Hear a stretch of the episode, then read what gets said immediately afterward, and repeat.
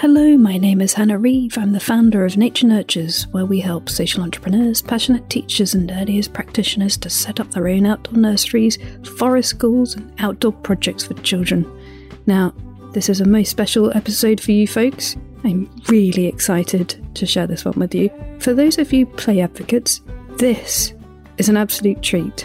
One of the great pioneers in this sector, a soul sister of Bev Bos. Yes, I said it would be a good one, and a wonderful voice in play advocacy. I bring to you the wonderful Susan Caruso of Sunflower Creative Arts in Florida in the US.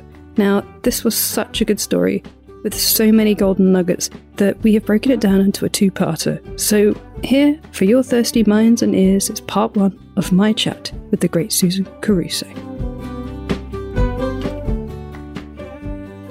Susan, thank you so much for joining us today tell us a bit about the very beginnings. Let's go right back to the beginning of Sunflower Creative Arts and a little bit of that journey to get there. Well, it was quite a journey, I think, as most people who just kind of seem to create something out of nothing. But it really started when I was when I was a young mom, like you, and I was working a very, you know, we didn't have any money. And so my friends and I connected with an import export clothing business that they needed people to pack up, fold, and pack up clothes in boxes to ship out all over the country and the world in the middle of the night. So I had a friend who would come and pick me up at 11:30 or 12 o'clock, and we would go to a warehouse and we would fold and pack clothes until three or four in the morning. And we made good money, which we all really needed the money. And I remember the seed of sunflower really happening as we were driving home one of those crazy early mornings, and our husbands were all home with the kids, sleeping. Everybody was sleeping except for us. And I remember just thinking about my childhood, and at that time, my Angelo, my oldest, was was four, and Stephen was just born. He was, you know, probably not even a year old yet. And things were just so very different back in 80, 85, 86 in the States they were taking out, you know, when I talked to the kids in the neighborhood, they were taking out all the, the art. There were no art classes, there were no music classes, there were no, there was very little recess even.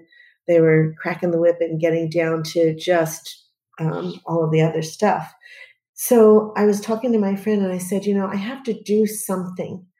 I have to do something to, because music and art and nature and play, it belongs to all children. It shouldn't be just for those kids that you know are wealthy or whatever. And, and you know where i grew up in the northeast we had no money and but we had all of that.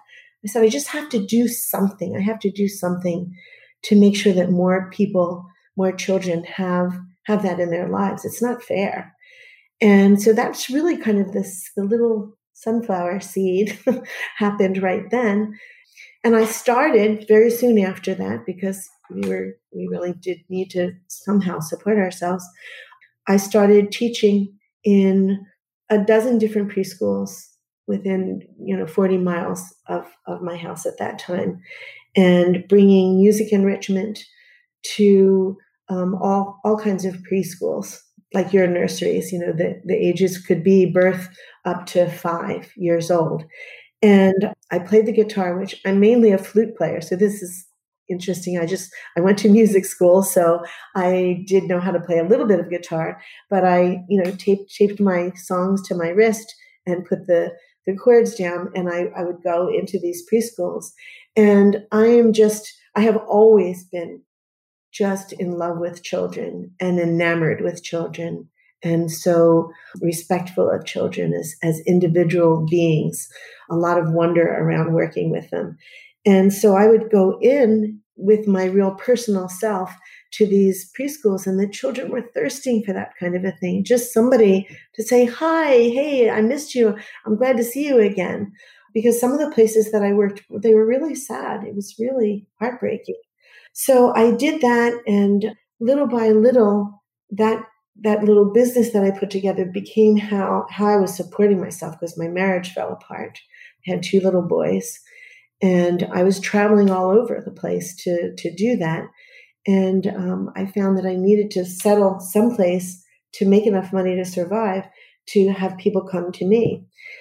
And I could see that this was taking shape, this, you know, interest of mine, passion, and the need in the community was so strong that little by little I found my way. I didn't know what it was going to become, but it just, I just kept sticking with that vision that everybody needs to have play, nature, and the arts in their lives.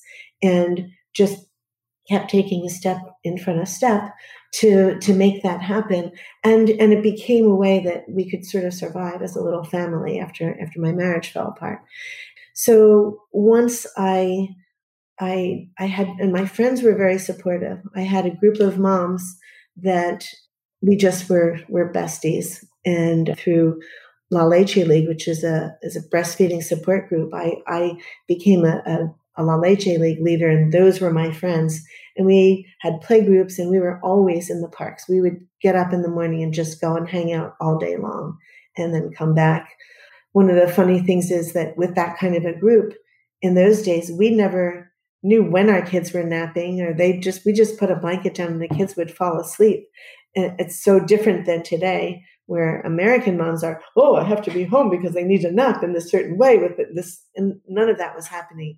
It was just, we were just like in the wilderness. We were wild moms, you know, like you're wild teaching and wild, all the wild things that you have. We were just wild moms just out there in the forest in the neighborhood in the in the area at the beach we have the ocean so we have all these amazing places to be that a lot of people don't take advantage of so I, I got the courage to keep moving forward with this vision that I and, and have it continuously take shape. So I went from teaching at a dozen different preschools to continuing to teach there and do a big summer camp in our area. I was the music director of that and that gave me experience more experience with music and and it was a nice outside program too. They had they had a lot of things but i did theater with the kids and did music and and really learned a lot about child development through that experience because I saw a whole camp full of kids from really young three young threes on up to 16 year olds and i'd see many many groups of them. So it would be 10 groups of three year olds and 10 groups of seven year olds and 10 groups of nine year old girls and so i really learned a lot about child development with that and a lot about of what i wanted to do and what i didn't want to do so then it came to be a time when I, you know, everybody wanted me to start a program. They wanted me to start a preschool program or a creative arts program. And I needed to find a place to be. So I happened to to stumble on a, a church that had a nice yard and it had it had a good feeling about it with you know some good trees around it and i thought maybe they would let me you know rent a classroom and you know, run some classes out of that. And that ended up being a 22 year relationship where um, I, you know, came in and, and with the energy that we had and my group had, um, we started a program that was a parent cooperative preschool or creative arts program at that point. And um, so the parents were involved. It's something that I always knew if I had my own program that I would want the parents to be involved and for the key elements to be play, nature, and the arts. And uh, it's just so much of who I am and who we all are as human beings. So we did that, and I found my my mentor, the the one person who probably has had the most influence. I have many many guiding lights, you know, lanterns in my in my life, but probably my closest one was Bev Bos, who was a huge child advocate, a huge voice for children, and um, she had a, a, a cooperative preschool in California. And I knew a lot of what I didn't, I, I knew what I didn't want to do in my parenting, and I knew what I didn't want to do in my teaching, but I didn't have a good, clear idea of what I did want to do. And so when I first, actually, what happened is one of my friends gave me some books don't Move the Muffin Tin by Bev Bos, and maybe there was another one too. And anybody that knows of Bev Bos in your in your listening audience, I'd love for you to get to know her work, and and you can get to know it through me and so many others. Sadly, she died a few years ago, But my friend gave me that book. And then one of the schools that I was teaching in said, Hey, we need somebody to go to this workshop. It's this person, Bos or something. And I was like, What? I said, I will go. I'm going. And I went and she said all the things that I felt in my heart about children. She's, you know, she would say, stop torturing children, throw out those, you know, mimeograph sheets, get them outside. They need freedom, they need choice. And she put a hat on with a, two paintbrushes sticking off of it. And she said, look, you can do this. Get them outside and have them paint with this helmet with brushes on it. And I just thought, oh my gosh, this is this is it. And I, I went to her after that first session that I did with her. And I just cried. I just, I asked, like, Can I hug you? And she said, Of course. And she just wrapped her arms around me. I, I just whispered in her ear, I said, I think I found my soul sister. And she said, You have, you have. And it was, you know, we were just, that was it. Then I could use her school as the model. It was the parent cooperative, all of the create the creativity, the nature, the gardening, the freedom, the choice, um, the respect for the children. And very early on, I, I, identified that that was like a key element to that. If you didn't respect children, you know, if you love children, is there is there love without respecting a child? So we have three pillars at Sunfarm. The first one is respect for the individual and not asking a child to do anything that's not developmentally appropriate. Learning through hands on experience and learning within the community. And those are the things that I learned from my own experience as a young mom and through, you know, looking outward to this whole parent cooperative world and, you know, kinder, gentler, more creative, fun, respectful way of being with children rather than the traditional preschool, which is sit still, keep your hands to yourself and be quiet. It was touching everything and moving your body and singing and asking questions. So she really gave me that. And so it gave me the courage to do my own thing, move from teaching in all of those places to setting up my own program. And I was able to do that by renting space in a church um, and getting a good deal on that. And the program grew very quickly, really quickly. that's kind of the very roundabout way that that I started. Roundabout way via the incredible Bev Bos. Absolutely amazing. Bev Bos is her work is very influential for us in setting at the Treadwell Kindergarten. She she I wish I had found her sooner in my life. Thankfully I found her before I had my own children and at the point where we were setting up kindergarten and thank goodness because it's honestly if you do not know bev bos please go and google her because there is a lot of stuff on there on the, on the internet and there are some wonderful videos on youtube that you can watch that take place in her program as well uh, in in california. So so she was she was a bit of a guide for you in the sense that she got you to that next step that next stage in terms of making this into a program because you had clearly had the people asking you to do this it was just this next step and putting that together and having that approach. right and and it was it, it was an evolution because it's it's different it's different in florida florida and california are very two very opposite communities in the world in in in the states definitely. So we had limitations that that bev didn't have.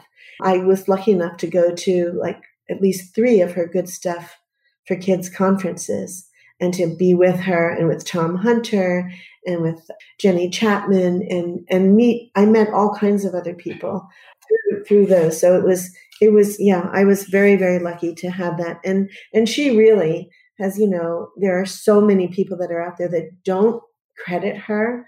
So I like to talk about her as much as possible because all of us wouldn't be here in the way that we are if it weren't for her and her just incredible passion for children and to and openness to share all of that. It was before Pinterest, before before the before YouTube, before all of this. Bev Bos was going around doing conferences, and we brought her in on her on our for our tenth anniversary. I think we brought her to Florida and she did a workshop for us. And I had her at my house and it was the best. I'm just sitting here smiling. I've smiled throughout the entire part of your story because it's so exciting. And oh my goodness, that's just incredible. I had no idea about that part of your story. Yes, yes. So, I mean, if anybody wants to see a program that is that is really a child of Bev Bos's program. And it, it, makes me sad because she never got to come to our new location where where we are now. And you know, the, the rocky road of all of that, the, of the the times, you know, I, I've been play, truly, totally play based with no direct academics, a guidance method of discipline, and really being being respectful of children for the whole time. It's we've always been play, nature, and arts based. So in that in the states, at least has gone in and out of fad, and we've just we've just persevered through the whole thing. So we were at the church at that church for 22 years, and I can speak to those kinds of relationships because we had such a long term one, and um, we had to work hard to make it make it work. But we had outgrown that space a good 10, 15, 15 years before we were ready to, to leave and, and try to find our own home. So we build our infrastructure with a program like mine. I'm the founder and director of Sunflower Creative Arts, the nonprofit. So I did just about everything. It was based on what I could do. So my interests were I'm a musician primarily. So I play the flute, and I got much better at playing the guitar during all my all my troubadour years. And I did a lot of birthday parties too. I oh wow! birthday parties, but my main instrument is the flute. So the flute is is what pretty much saved my life because and and music because I, I grew up in a really tough household. You know, it was a very abusive um, household. Uh, sadly, I was the oldest of four children and so I pretty much was the mom of my younger brothers and sisters, and uh, sister and my two brothers. So I really, you know, I had no voice. I and and that's and my passion is to give all children a voice and to give parents a voice. I had none when I was a child. I was I was all about shut up, be quiet. You know, you can't ask, you can't do this. Why would you? Who do you think you are that you could do anything? So once I and I knew that I needed to play the flute from an early age. I heard the sound of it with Peter and the Wolf, and I just knew I didn't know what that was, but I wanted I wanted to play that. I wanted to be that. And so from a very early age, I would bug my parents. I, and once I found out what it was, I, I want to play the flute. I want to play the flute. I want to play the flute. Finally, I bugged them enough. In those days, in, in our elementary school, our, our primary school, a band director would come around and they brought instruments and you could rent them for a few dollars a month. And so I tried all these instruments. I was just like, I want to play the flute, the flute. So I, I was able to. And I started and it was just became my voice through my whole life. So I wanted to give that to children too, to others, to to have the comfort and the, the confidence that's built when you play a musical instrument because nobody can do it for you. you it, you're doing it. You're doing it or you're not doing it. And it wasn't easy for me. I had to work at it. Um, just like I had to really work at being a parent and study and research and talk to people.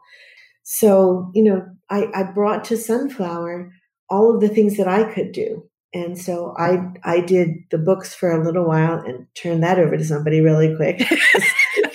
math is not my strong point. And turn that over to actually the friend that I had that first conversation with was the first bookkeeper. And now she, this is really a beautiful little thread. So she's the one that I talked to first. She was the first bookkeeper. Her children were both in my preschool program. They were both seedlings in the preschool program. Well, actually, the youngest one was. The oldest one was in my music groups. I had kids' choruses and circle of song because it's what I could do. And she now has a baby. The and so that the mother is a grandmother. So the daughter who has a baby did my sunflower bridge journey as a mom, and then all the grandmothers of those of those mothers wanted to do it, and they're like my friends, or some of them are. So I did a grandparents group with them that just was amazing really really amazing. So there it's kind of we we did this folding in and out and coming back home.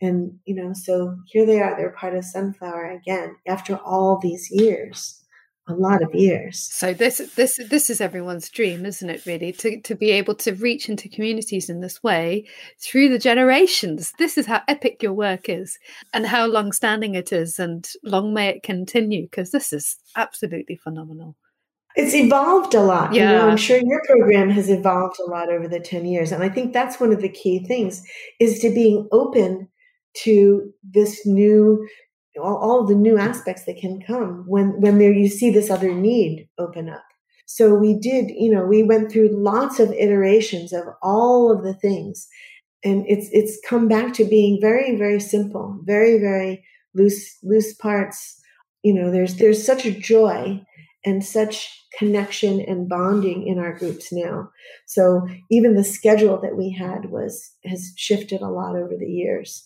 so I would love to, you know, I love to talk to other people that have been through this kind of a journey and and share and listen to each other and say, yeah, we tried that. Yeah, it didn't work for us either. Like, for example, early on, there were on, on sale, there were these great smocks, you know, these bright blue smocks. They're so cute. You know, I think there were blue ones and yellow ones, and they were on sale. So we bought a bunch of them. We had never had smocks, and it was probably in the third or fourth year or something like that.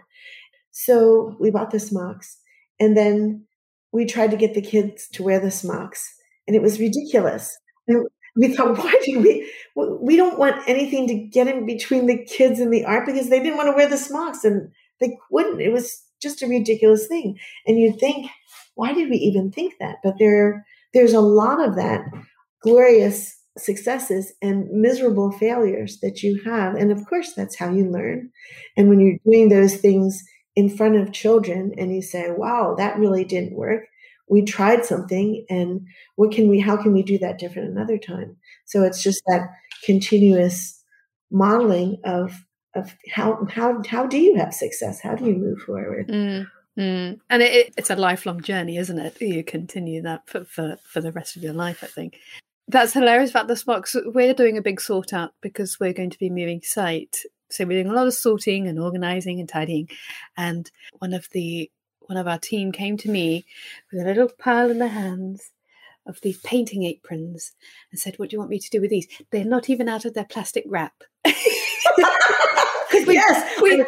we very quickly gave up with that idea because exactly it interrupted the flow and the engagement in the in, in the art. So it was like, no, just we got those because that is what you do in a nursery or a preschool. You have aprons for paint. No, you do not need them. I mean, our children are outside. So they, I mean, we're heading into wet season now. It's autumn, winter on the way. So it's raining a lot. They're in their waterproofs. They don't need anything else. The summer is on its way out, sadly. So all of those painty clothes that parents take home happily now, I would say, because they had they know that that will happen. So don't turn up in your Sunday best, and it's it's it's wonderful. We have a wonderful free flow in terms of of art, very much like yours. Because as I was saying before we started this conversation, Susan's work and Sunflower really inspired us from our beginnings, and we've only been able to see it from afar. Now we have made trips over to the states, but we've never got to Florida it's not somewhere that's been on our destination list, unfortunately.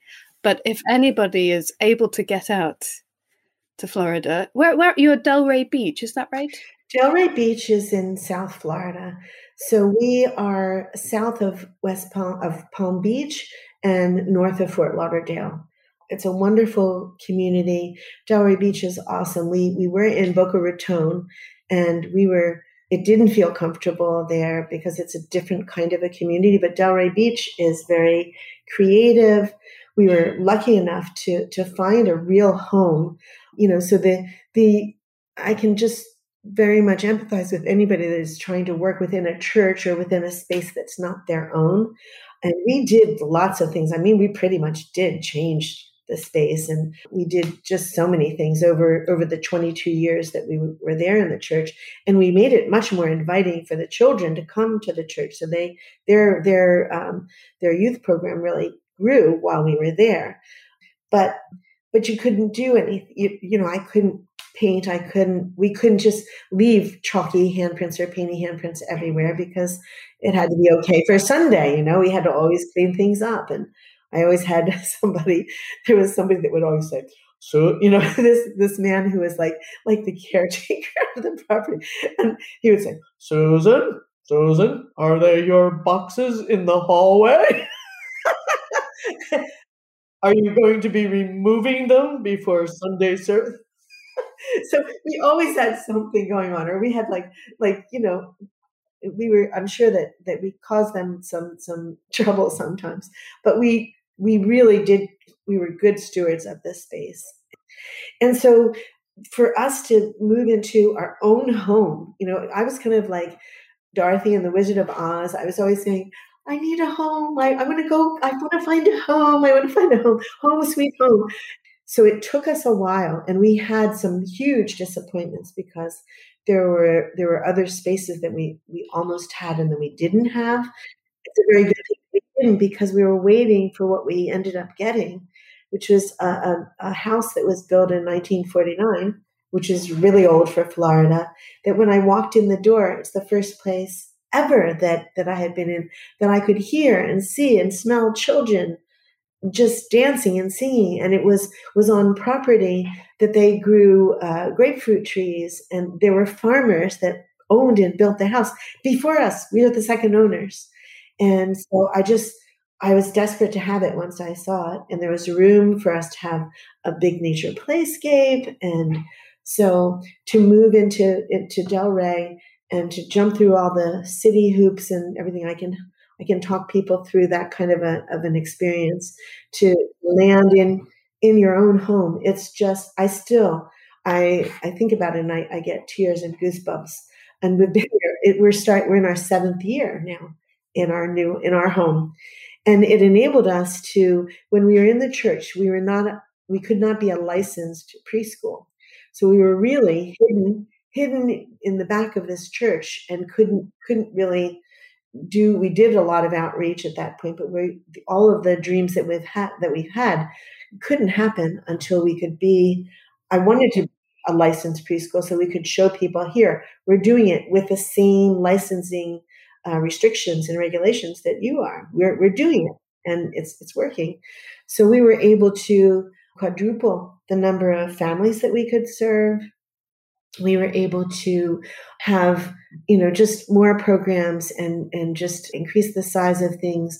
And I had to do that stepping into a different role. I was teaching everything in the old space and I needed to train people and hire people and do all of that, which is is a big step, you know, and, and we didn't make that decision to do that lightly. I um, pulled, you know, my board president together and, and, you know, a few, few close people and said, you know, this is, it's like now is the time to think, do we want this to just kind of peter out when I'm 97 and I only, I can only use one arm or do we want it to continue on? And and I do want it. I want it to continue on. It it has. It's not just me. It's it's a it's a vital program in the community, and by moving to to our new home too, then we were able to kind of I was able to get out of just the boots on the ground doing the program, which you're in that in your 10 year spot, and to to look out and say, how do we take this out? So we started all different kinds of Uh, kinds of programs and and had the ability to invite university students in and university professors and people to come and visit the program and observe. And so we have a pretty steady flow of people coming to see what we were all about. So um, just to be able to turn that outward facing and do the advocacy so that more children have this and that, that we're a resource that we really stand as a resource for, for parents and for teachers and for, for the community at large and the state and the country and the world and the universe. so what was the final push to get you moving? Because you must have got comfortable that 22 years. It was a couple of things. It was the space. We had outgrown the space. And I think that the push really was to be able to to have what have what we wanted, what we so that we could just have the freedom. We needed the freedom. It was like, you know, sunflower. I kind of think of sunflower as my daughter. She was in her twenties. Twenty two, she needed to have her own place. She, she didn't need to share a place with the church anymore. And the church was getting cranky with us. You know, they were. You know, I had this is another thing that I can speak to. And, you know, I know so many, I've listened to some of your podcasts and I just can relate to so much of what's going on to the other people that you've spoken with. So I made, made a bad hire and she kind of polluted the atmosphere. There was, there was, I think that the church needed more money and there was just a lot of things going on. And it came to, it was like, we really need to get out. We really need to get our own place. And um, and just so many things. We had built up our infrastructure. We were ready. We were really ready. We weren't ready financially, but we were getting there. And then we've had some wonderful angels along the way. But I think that to to be able to meet more, people's, you know, to really be that have the community impact that we wanted, um, we needed to have our own space and freedom to really be who we who we are and not hold anything back. Yeah, a huge, huge jump because, like you said, so overnight and by moving, you were able to quadruple the numbers of families that you were serving. So, I guess there was a lot of planning involved in that, and you knew that that was going to be the case. And I imagine it it it was a fairly quick journey, or well, it was interesting. The you know when first Sunflower first started 28 years ago, it grew ex- exponentially, but we had small programs.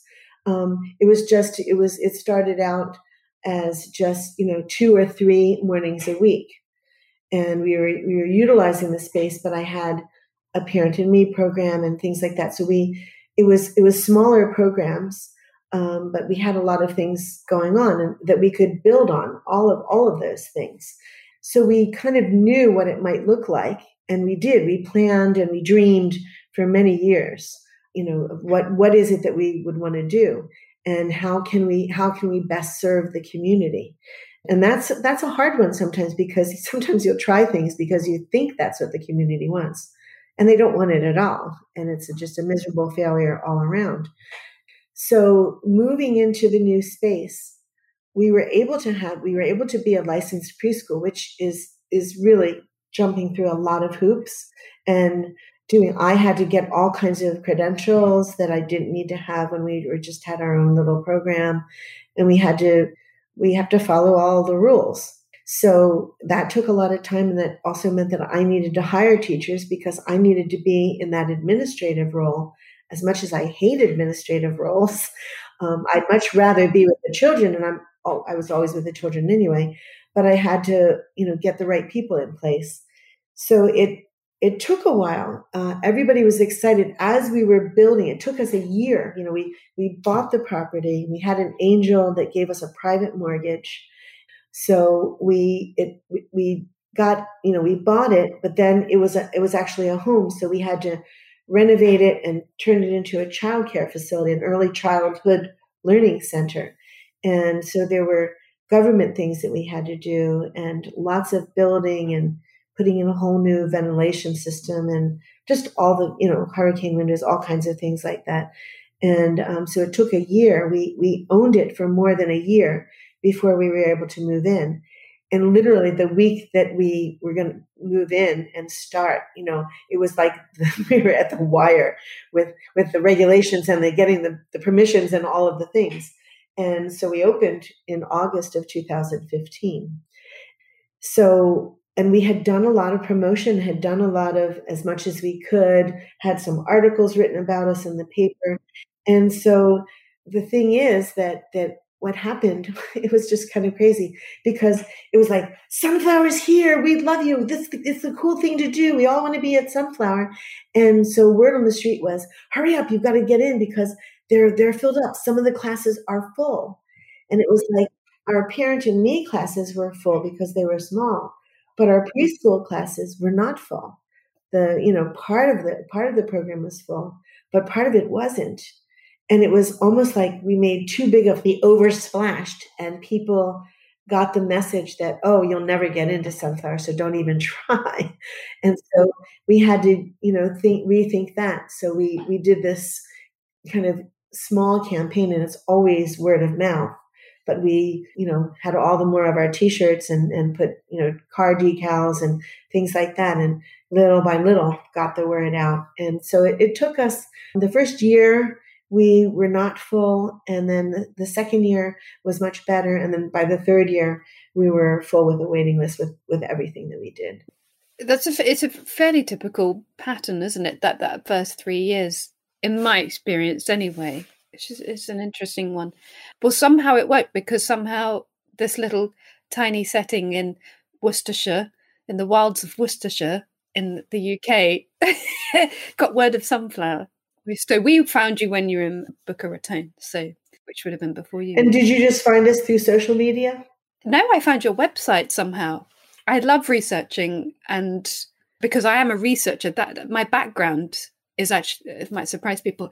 I was a biomedical scientist, and it just so happens that I married, I met and married an early childhood teacher so and by that point i was working in pediatrics i was working in oncology research at a children's hospital. So I've worked in pediatrics, but uh, made that shift into owning a kindergarten. So uh, yeah, we all take these strange paths that lead us to these places. So I was sitting researching when we were setting the kindergarten up and putting together our philosophy, and I found I found Sunflower Creative Arts and was blown away because I loved the focus on community. And I hear that in your story so much because you start, your story starts with community and how can I serve my community best? And it's that wonderful vision of being a part of a community, but also being a heart of a community because that's that is what working with children is because you're you're that important foundation that holds everything up and, and supports that growth, that wonderful community growth and, and reactivates communities. And I've seen that as well in your other extended work that you do, because there are many paths from sunflower that you are taking. We had moved into the into the new space and we had our our 25th anniversary soon after we were there and we had had parties and grand openings and all that. And I said, I don't want any parties. Please, no more parties. No, nothing. What I want is I want to, I want to start the Sunflower Play Initiative, which is going to be our a formalized outreach program. And I had done lots of outreach over the years. Um, just by myself. If I got some funding, then I would be able to go and do something. But I had a vision of of um, doing doing you know getting a, a, build and play program that could could be that could grow within the community and, and just for people to experience that kind of you know pop-up adventure play thing you know because i really followed followed morgan and and pop-up adventure play along with so many people in, in those early years there there was so much bubbling up and there were so many leaders to follow so I followed I followed them and I thought this is this is it because of course that's what we're we're always in, in boxes and it's all about loose parts. So but a lot of people just don't even get that. They think they have to buy expensive toys for their children and and all of that stuff. And knowing that it has to be experiential, what I what I did and we had a big meeting for the 25th you know 25th celebration and what are we going to do? And I, I told them what I wanted to do and everybody was like yeah sure. Because I wanted to do pop up build plays all over the all over the city, in the library, at the park, at the beach, in front of you know the museum, and all kinds of things like that, and just set up and have tape and boxes and chalk and fabric and just let people have at it and set it up so it's interesting. So I got a lot of rolling of eyes. Oh, okay, Susan. Yeah, sure. Mm-hmm. Yeah. You want to do that? Okay that sounds like a lot of fun. and I knew, I knew that, that that that we needed to do that, and we needed to do that outreach. And so we started doing it. I got a really good partner in Simone, uh, Simone Chin, and um, her kids were both seedlings at the time. And she's passionate about that whole idea. And she's a big researcher. And so she, I've got the, you know, I'm the hands on person and I've got the passion and I've got the energy and the drive to do anything. I'm not a researcher. I love the research. I love reading it, but I'm not going to do it. So she had all of that. She, she um, could grant writing, all of that kind of thing. And so we started it and it started so small just with a bunch of junk in my I have a picture of my car with everything stuffed in and headed off to the library. And from that very first time, we saw this is magnificent. This is what we have to do. So we did do it all over the city. We had a big community play day. Now I saw the video of this. I saw the video of this community play day. It's a beautiful video that I think was donated to you. The services of it were donated to you. And again, I would urge people to go and find this. What's what's the website? Is it sunflowerplayinitiative.com or .org or something? Yeah, it's it's the the the Play Initiative uh, website is, is separate. You can find it by going to sunflowercreativearts.org, but it's it's called Let's Go Play.org. Let's Go Play.org and we had a we had speaker we had a speaker our first year. We had Morgan Morgan Leichter Saxby come and talk about play and do a do a workshop with my staff and a luncheon. And then we did we had a gigantic big big build at the at like the town square in Delray, which is just so sweet. And so many, many people came through and like, whoa, what's happening? And they joined and it was just really fun. And it was supposed to be an annual, an annual thing. So we did two of them and then we couldn't do it last year. We're not going to be able to do it this year. But yeah, that's all part of the Sunflower Play initiative. Fantastic. Amazing, amazing work. What made you set Sunflower up as a non-profit? I really wanted to to make sure that as many people as possible could afford to come because uh, of course i would never have been able to afford sunflower when, when i was a young mom so the best way to do that is to be a nonprofit organization you need to have somebody who has that kind of good research brain real detail brain to to do at least in the states to do all the paperwork that's involved in that so being a nonprofit has enabled us to be tax exempt first of all. So when we buy buy products, we don't have to pay the sales tax. And owning our property, we get an exemption each year, so we don't have to uh, pay property tax either, which is a huge help for us.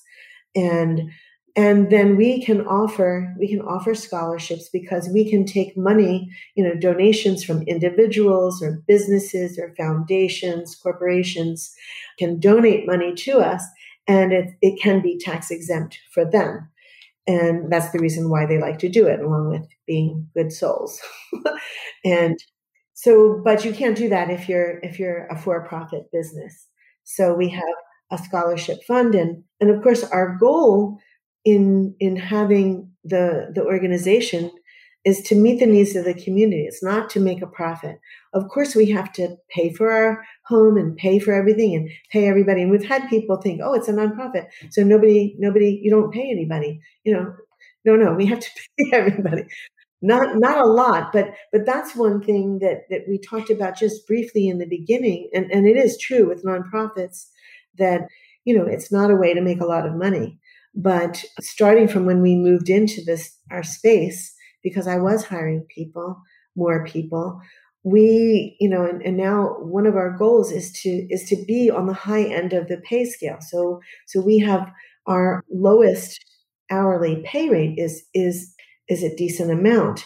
And to to do as much as we can to elevate the early childhood profession both as as as models of what you can do and in within the program a totally play nature and arts based program for all of these years and how do you treat your employees? So we are very much a, a family and we try to take care of our people as much as we, we can and so we do we, we're thinking about that all the time how can we first meet the needs of the children and the families but our staff as well it's a great place to work. And I think that that's, we all have to be advocates for raising those wages for early childhood educators. It's such an important job. And making sure that they have really high quality professional development so that the people who are searching this out have that available. And that's part of what we're, we're trying to do. But being a nonprofit is an important, is an important, is very valuable in that um, our expenses are lower and we can, we can have a robust scholarship program. And then that big step to buy your own place can you talk us through that a little bit how did that because that's a big leap like you know you were saying you got a good deal at the church long-term relationship obviously had a good lease going there so how do you make that step to go to the next bit? Buying your own. It was a process and the first the first step was we dreamed really big. You know we decided that we wanted to have our own we wanted to have our own place. We wanted to build our own place in a forest you know? We and so we we really thought we could do that. I had a, a, an amazing architect friend who designed it, and we thought, well, we'll be able to just be in in there's a there's a uh, a county park, and we it's in the pines, and we'll just be able to be there. We'll we'll make our we'll, that's where we'll build it, and we'll be there. And we were very naive because we're we're thinking about it. Okay, well, it'll it'll that would probably at that time we said so maybe it'll cost two or three million of course it would cost six or eight million to do that and the idea of just you know getting permission from someplace that oh well i can just we could just be here they would love having us there no it doesn't work like that especially not in the states and and so the first step was we we put together a whole campaign to sell it because we also thought people would give us lots of money because they loved us and they want us to have our own home. We didn't have a broad enough, we didn't have, we, we learned so much from that, from that big failure. And I, I just came across the, the, the plans and it's gorgeous. Absolutely. Gorgeous. I still want to have that somewhere in a pine forest. Maybe I have to come to the UK. yes. maybe, absolutely. maybe somebody who's listening right now say, yes, we can do it because I own, you know, 100, 600 acres somewhere. Um, but that failure really taught us a lot. We were naive. We thought, you know, we weren't really, we didn't have what we needed. You know, it, it was a good exercise because what we did before that time is we solidified all of the infrastructure kinds of things of who are we? And i think this is something that that i always had the vision. I always had that mission um, but we had to clarify it all very much so. And so i had the younger people in my staff working to to really clarify that like who are we? And it seems kind of ridiculous but um but especially because I had all kinds of skills. I was doing music and I was doing theater and I was doing in nature. We had roots and shoots. We just so many things. But who who are we? What is the core of who we are? And it was all there from the beginning. But it took time for us to articulate that. And I think that anybody who's in this position, you need to take the time to articulate that for yourself. And I, I fought it. I was like, oh, this is taking too long. I don't want to do this. Ah, ah. You know, I was very cranky about it. But they said, no, we have to. We have to. So what it's it comes down to play, nature, and the art. And play, nature, and the arts. It's it's that framework. And why play and why nature and why. So to have all of that very clear and to have a mission statement that you can say very easily. We had a very convoluted one, but our mission statement is that Sunflower Creative Arts empowers children and their families to be confident, creative, and compassionate through play, nature, and the arts. That's our mission. Bam. You can remember it. it. It says it very succinctly. It took us a long time to come up with that. And then the pillars that we have respect for the individual, learning through hands on experience, and learning within a community that we can throw everything against that. So in our education and our training for staff, when we're talking to parents, when we're talking to funders, it's just right there and it's honest and it's real and it's powerful. So each every anybody out there who is starting a forest school or a nursery or a, a nature preschool, that's where you have to start, you know, because you you have that that fire and that passion, but how do you articulate it to somebody else? And I just remember too, in the early years, I when I brought in a second teacher when I was just starting the very first year, and I brought in my a really good friend who had a master's in early childhood education and just knew so many things. It was so wise. And she came in and she was trying to do all these structured things in the program. And I didn't want that. And I didn't know how to, I just cried. I said, no, no, I, I don't want to do, no, that's not right. That's not what I want to do. I couldn't articulate it. And I took her to a Bev Bos meet, you know, workshop. And then she came back and she said, oh, oh, oh, okay, I get it now. So it's like those little aha moments of failing and then knowing, okay, well, this is what I need to do to have that happen. And a lot of it is really clarifying, okay, so what, who are you? Can you, can you say who you are in a real succinct fashion? And can, can everybody understand it? And, and, you know, what are you trying to do? And to start small and to know that you are going to grow and evolve a lot. And so that experience of realizing, okay, well, we're going to, we need to start planning to have our own space. Well, we'll build this magnificent thing. And then it's, that was a rude awakening. Like, oh no, we can't do that. And so then what are we going to do? So we found another property that was on a university campus. And we learned a lot from that experience. It was not an ideal thing. And, and in my gut, from the get go, I didn't feel good about it. But I let everybody else say, okay, yeah, we can get this. We can do this. This will be great and I didn't feel good about it. It ended up being a very messy, a messy thing, and we it fell through. And it was a good thing because then it made space for us to find where we are now. So we had two things that did not work for us at all. This is over a three or four year period. And then we really got to the point where we had to get out of the church because they had another school in there that was messing with our chi in a big way. and and really pushing us out, wanting us to get out after this long, beautiful relationship, which was sad that that it had to end cranky. But then we were it was pushed to shove. I had six women, my, myself and five other women. We were the ones that that went through this whole process, each of these steps. And we wouldn't have been able to do it without if if one of us hadn't been there, we would not have been able to make make these moves. So, and we were at the point where we were like, okay, if we don't find something, is it the end? You know, if, if we don't find anything, are, is sunflower not going to exist anymore? What's going to happen? And then we found our home now, and it just called to us and sang to us, and and we made it work. And we're fighting to keep it happening, and it will. We we we will be here for all of eternity. you will. You will. I know you will. Absolutely. I think it's su- such golden nuggets in what you've just said. And I do not underestimate the work that goes into articulating your why. It's your why as well, because that's underpins all your values. I think, particularly for those who are the founders of particular organizations it's huge and be the, the example you give with recruiting as well like even down to that which are fundamental because the people you're bringing in for those of us who've made bad hires which we, we've all been there made bad hires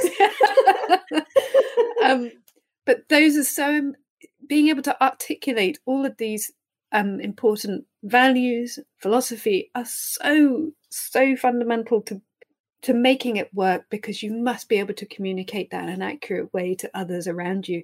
Firstly, to the community so they understand who you are and what you're providing, and then also to the people that you are working with. Now, for you, Susan, hugely, I see a lot, and I think this says this speaks volumes. A lot of your team who end up working at Sunflower are previous parents.